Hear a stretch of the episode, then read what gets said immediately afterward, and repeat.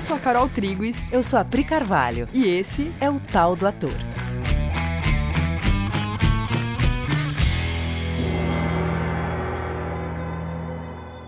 E aí, galera? Oi, gente. Tudo bem, amores? Como vocês estão? Vocês estão bem? Bom, então vamos lá para o nosso tema de hoje.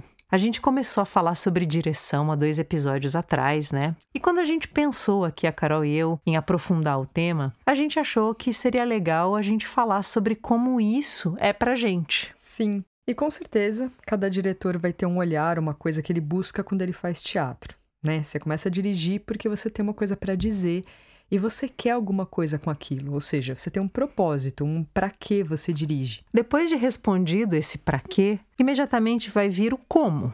Que metodologia o diretor vai usar? Claro que cada trabalho vai exigir um como um pouco diferente, mas cada diretor tem um como, um jeito de fazer, uma metodologia específica. Uhum. E a gente, depois de tantos anos juntas, pensando sobre por que fazer teatro, né, e buscando muitos comos, a gente chegou em alguns lugares. E depois de tantos anos de trabalho, a gente estabeleceu uma metodologia também, que foi bastante ajudada pelo fato da gente dar aula e preparar atores. Sim. Bom, hoje a gente tem um propósito bem claro para fazer tudo que a gente faz. E essas duas coisas, propósito, né, que é o para que fazer, e metodologia, como a gente vai fazer, é o que a gente entende como as bases de um processo de direção. Então vamos falar disso no nosso ponto de vista.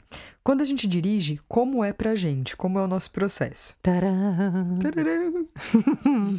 Bom, nós duas, nós somos atrizes, né? A gente começou como atrizes, então a gente conhece cabeça de ator, né? Uhum. A gente conhece sensação de ator durante o processo, chiliques de ator, inseguranças de ator, vou ficar doente antes da estreia de ator. Todas e... aquelas coisas. Todas aquelas coisas. que rola.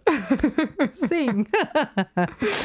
então, o nosso trabalho como diretoras parte muito do ator, porque é através do ator o jeito que a gente pensa teatro. A gente começou a dirigir por ter vontade de ver um resultado. A gente queria ver um resultado no mundo, a gente queria ver uma coisa acontecer para entregar para as pessoas um negócio. Isso pode começar, e, e, com a gente foi assim, através da arte fazendo um efeito na sua vida. Você foi tocado ou curado de alguma dor, ou teve entendimentos sobre a vida através de um material artístico, e aí você percebe a potência e o poder de transformação que aquilo tem. Sei lá, você assistiu um filme, uma, ouviu uma música que te tocou profundamente, leu um texto, ouviu uma peça, enfim. E quando você vê uma obra de arte, e vamos falar de filme e peça aqui, mas é, serve para qualquer qualquer obra de arte, você entra em contato com a intenção de quem produziu aquilo.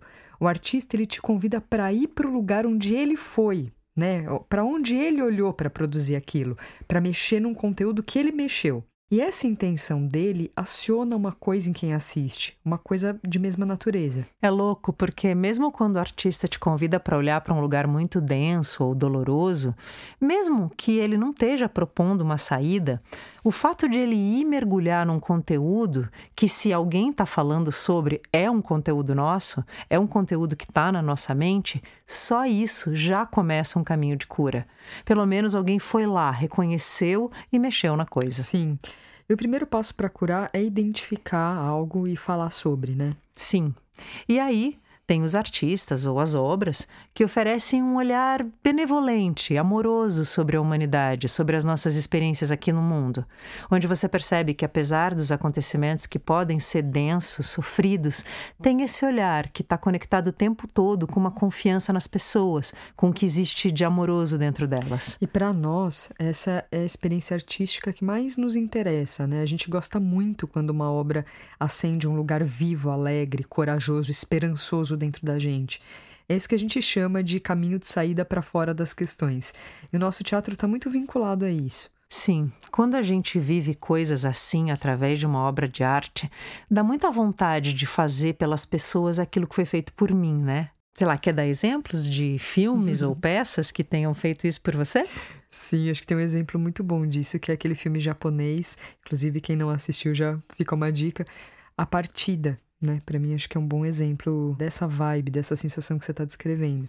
Sim, eu descobri que isso existia pela primeira vez vendo os filmes do Fellini, da fase que ele filma colorido já, né? Que é a segunda fase. E aí, depois, já adulta, teve o Henrique Romer, um diretor francês da Nouvelle Vague, que é o meu grande amor.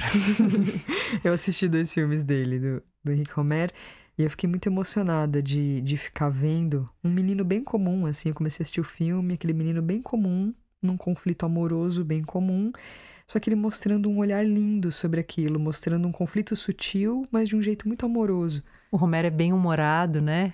E ele faz você amar as pessoas, né? Faz você entender as pessoas e gostar muito delas, né? Bom, e, e tem o Bergman, que não é nada disso, né? No sentido de que o Bergman desce nas profundezas da psique, não é animadão, mas ele te segura na mão e fala: vamos junto olhar para umas coisas que a gente precisa olhar, porque sem olhar a gente nunca vai se livrar delas. E como é isso pra gente, né? A gente tá dando alguns exemplos, mas como é que é isso pra gente? Quando a gente vai dirigir, a primeira coisa que fica na nossa cabeça é o ator. Né, aquela estrutura, aquele funcionamento daquelas pessoas, que são os atores, que decidiram trabalhar ali com a gente. A gente falou que a gente pensa teatro ou audiovisual a partir do ator. A gente vai explicar um pouco como é que é isso na prática. Eu sei que o ator está fazendo teatro porque ele quer ser feliz. Ele quer sair das suas questões para ser mais feliz. E a gente sabe que sair do desconforto tem a ver com a pessoa sair da própria individualidade e gerar uma entrega para o outro. Esses dois passos são a base do teatro. Sair de si para habitar um outro em prol de toda uma plateia. Às vezes você vai ter que mergulhar fundo em si para poder falar de todos e para todos. Mas o foco é sempre para fora, é nesse propósito. Quando essas pessoas, os atores, os alunos, topam mexer nessas coisas, eles revelam que tem um assunto que eles querem falar naquele momento. A gente percebe muito isso, né? Tem um assunto que eles querem falar.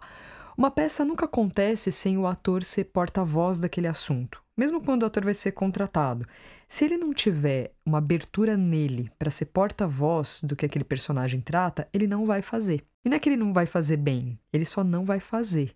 Cara, isso é muito importante, né? Porque não tem fazer mal, né? Tem não fazer não ir lá falar daquilo, né? Não se disponibilizar para mergulhar numa questão e falar dessa questão através de um texto, né? De uma uhum. personagem. Sim. E o diretor é o maestro desse material humano. Todo aquele processo vai virar uma peça. E naquele processo está a nossa salvação. E a gente só vai topar, se disponibilizar como ferramenta em um processo de curar essa dor humana, topando olhar e curar primeiro na gente. E é onde as pessoas se beneficiam, né? Atores e plateia. E é onde tudo fica muito sincero, vital, necessário. Inclusive, a gente percebe que é um processo que exige a gente trabalhar nossa autoestima, porque nesse processo eu vou dar um passo para fora da minha dor para contar para a plateia o caminho que eu fiz para fora dela. Ou seja, eu torno úteis minhas sensações, meus questionamentos, colocando tudo em função de uma entrega que vai servir a todos. E é um passo grande, lindo. As pessoas te agradecem no final e a gente tem que ter uma boa autoestima para fazer essa função e receber os agradecimentos de quem usou usou, de quem recebeu esse serviço. É uma cabeça de servir, de observar o tempo todo os processos do mundo, das relações, de si mesmo, para gerar material. E esse material vai ser lapidado, trabalhado para poder ser entregue. É como se a gente vivesse o processo de uma vida inteira em um processo artístico. Parece que o ator nasce, ali ele descobre a existência dele, descobre dificuldades nele, amadurece e faz uma entrega. Sim, que bonito isso. A gente trabalha de um jeito mais grego, por assim dizer. Eu vou explicar a analogia. Os gregos, eles não tinham o conceito de indivíduo como a gente tem hoje. O coletivo tinha um peso muito grande. A gente trabalha muito a partir dessa noção. Né, do coletivo e de que nós somos interconectados. O meu particular só serve para eu acessar o coletivo. A cabeça do ator tem que estar tá ligada na humanidade. A gente vai falar de nós. A gente vai falar das nossas experiências. Por mais que eu fale a partir de um ponto de vista, a minha cabeça tem que estar tá conectada com uma coisa maior. Para oferecer esse lugar, a cabeça do diretor tem que estar tá maior. Uhum. Os grandes diretores são pessoas que sempre buscam estudar, conhecer tudo o que eles puderem sobre experiência humana de uma maneira muito profunda, né? Então você vê a pessoa estudando budismo, psicologia, filosofia, muita observação. O diretor não é um grande criador de coisas novas. Ele pega o ponto que ele observou e revela. Com o objetivo da gente dar um passo para fora daquela dor. Ou ele pega uma coisa muito positiva e joga a luz, de maneira que aquilo possa servir e ensinar outras pessoas. Então ele não é um inventor. A gente se vê muito assim, né? Ele é um, mais um terapeuta que promove dinâmicas estéticas. A gente está falando aqui de uma cabeça grande, comprometida a prestar esse serviço. Por isso a coisa do destemido, do salto no escuro, que se fala sobre o profissional do teatro, sobretudo sobre o ator, né? Porque a gente vai vasculhar dores, comportamentos, tabus, tudo aquilo que não está revelado e que fica impedindo a gente de ser feliz, que fica deixando a gente preso. E o diretor é o amoroso maestro desse processo, porque quem vai ali mergulhar efetivamente viver é o ator. E para que o ator possa mergulhar, a gente, como diretoras, tem que estar tá estável. Sim. A gente sempre fala que a gente trabalha de dentro para fora. E isso é assim porque a gente tem esse processo de primeiro detectar a questão do texto, da personagem, aí detectar essa questão para o ator e para todos. Então tem muita conversa, dinâmicas até que a gente vá para a cena. E quando os atores começam a fazer, as coisas vão surgindo por conta de todos os estímulos que eles foram recebendo e por conta das interações entre eles. São atores vivendo de fato a situação imaginária que revela uma questão humana. Você não começa o estudo de um texto sabendo exatamente do que ele trata. Vamos dizer que você pegue a gaivota do Chekhov. Né? Você lê, você sabe mais ou menos sobre o que trata. Né? Aí você começa a aprofundar o olhar, Aí você né, começa a conseguir isolar a sensação base do texto, até que você começa a conseguir dar exemplo em você, na sua prima, naquele cara lá. Você vê aquele comportamento manifesto em muitas pessoas. Aí você começa a entender do que o Chekhov estava falando, de um jeito mais objetivo e mais profundo. E aí você fala: meu Deus, a gente vive isso e precisa fazer alguma coisa. Aí dá gosto, aí te motiva. Você vai pesquisar tudo sobre aquilo, vai ler, vai olhar para sua vida, para os seus comportamentos, como a gente vai fazer alguma coisa, de que jeito a gente vai falar disso, o que, que é importante falar disso. Eu vou ter que entrevistar pessoas, o que, que eu vou fazer? Aí vai surgindo a cara, as ideias, de forma que as ideias de estética, ela vem para te ajudar a falar do que você quer falar. E as marcações vão surgindo naturalmente. No final, a gente só precisa organizar, limpar um tanto. A gente não é diretoras que têm uma forma final na cabeça. Essa forma final chega, se dá. Para a gente, o que mais importa é o acontecimento vivo em cena, que é justamente os atores vivendo de verdade, ao vivo, na frente das pessoas, essa situação dada pelo texto. Então, todo o trabalho vai ter esse norte. E para esse acontecimento vivo poder acontecer, ele vai pedir algumas posturas, vai precisar de algumas permissões, que são todas aquelas que a gente descreve em todos os episódios sempre.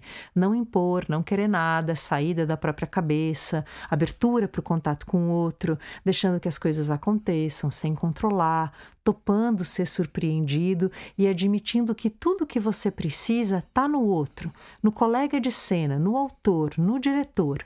Só assim a gente vai ser um grupo coeso que vai junto numa única direção. E esse é o ponto. Porque quando isso que a Pri descreveu agora, quando isso acontece, essa já é uma grande entrega. Para uma plateia, assistir um grupo de pessoas unidas num propósito em cena já é curativo. Já é um acontecimento significativo, marcante, poderoso, que conta que o encontro e o perdão é possível. Aí, a partir disso, a gente pode falar de qualquer assunto, porque aí a gente se estabelece no lugar do relacionamento e o assunto passa a ser assunto. Né, que diante da nossa disponibilidade e o compromisso da gente estar unido, pode encontrar caminhos de solução. Diante disso, um grupo de artistas que está junto a partir desse momento, falar sobre ego, tamanho do papel, disputas estéticas com a direção, fica a léguas lá atrás. Porque é um grupo de pessoas interessadas, entusiasmadas com as descobertas que elas estão fazendo sobre elas mesmas, sobre o mundo, sobre as pessoas. Porque a gente tem certeza que isso vai ser relevante, porque está sendo relevante para a gente. A gente está unido por um propósito, está empolgado, está vendo utilidade. E com esse foco, foco, as questões estéticas se revelam naturalmente. Aí, essas pessoas juntas por um propósito, interessadas em achar uma saída, elas vão entregar uma experiência. Aí você pensa, ah, elas vão entregar a experiência da peça A Gaivota do Chekhov. Também, mas o que a gente está falando aqui é que tem uma experiência, um evento, o primeiro evento a ser entregue para a plateia é o passo que esse grupo deu para fora das pessoalidades para se encontrar num propósito. É a energia imensa que a unidade entre elas gera. A primeira coisa que a plateia vai entrar em contato é com a energia de unidade gerada antes da peça e que vai sustentar a peça. Mesmo que essa peça fale sobre separação, conflitos, essa energia de unidade é o olhar benevolente que vai entregar amor, falando de qualquer coisa. Isso é o que sustenta o fenômeno teatral. O melhor exemplo disso no mundo é o Shakespeare.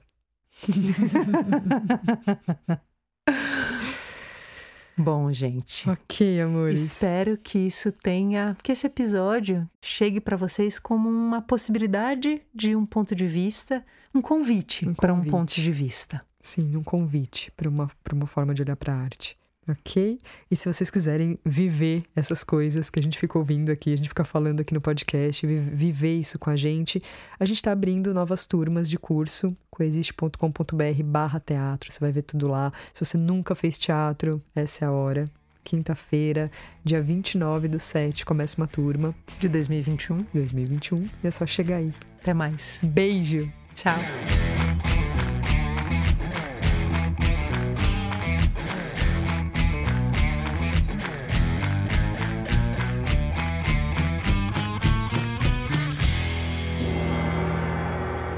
Você tem um buraco no dente. e você quer fazer Hamlet. você não começa. Bluff. Era eu que falava isso? É. É uma, é uma continuação. Então, Léo, eu continuo.